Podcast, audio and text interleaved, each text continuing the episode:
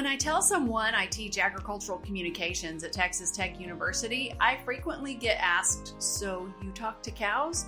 When I created my podcast, this name was a natural fit.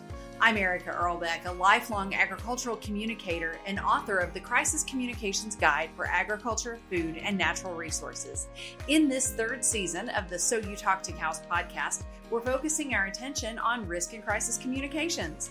I wrote a book that is now available, and I teach a class on risk and crisis communications in the fall semester. So our topics will follow some of the things we're learning in class. We'll hear from several industry experts that communicate about risk analyze communications professionals' experiences in dealing with a crisis, and we'll talk to a few of my coworkers.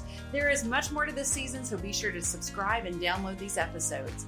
I can't wait to launch this third season. These interviews are so much fun to do, and I hope you enjoy listening as well. Season 3 drops on September 4th.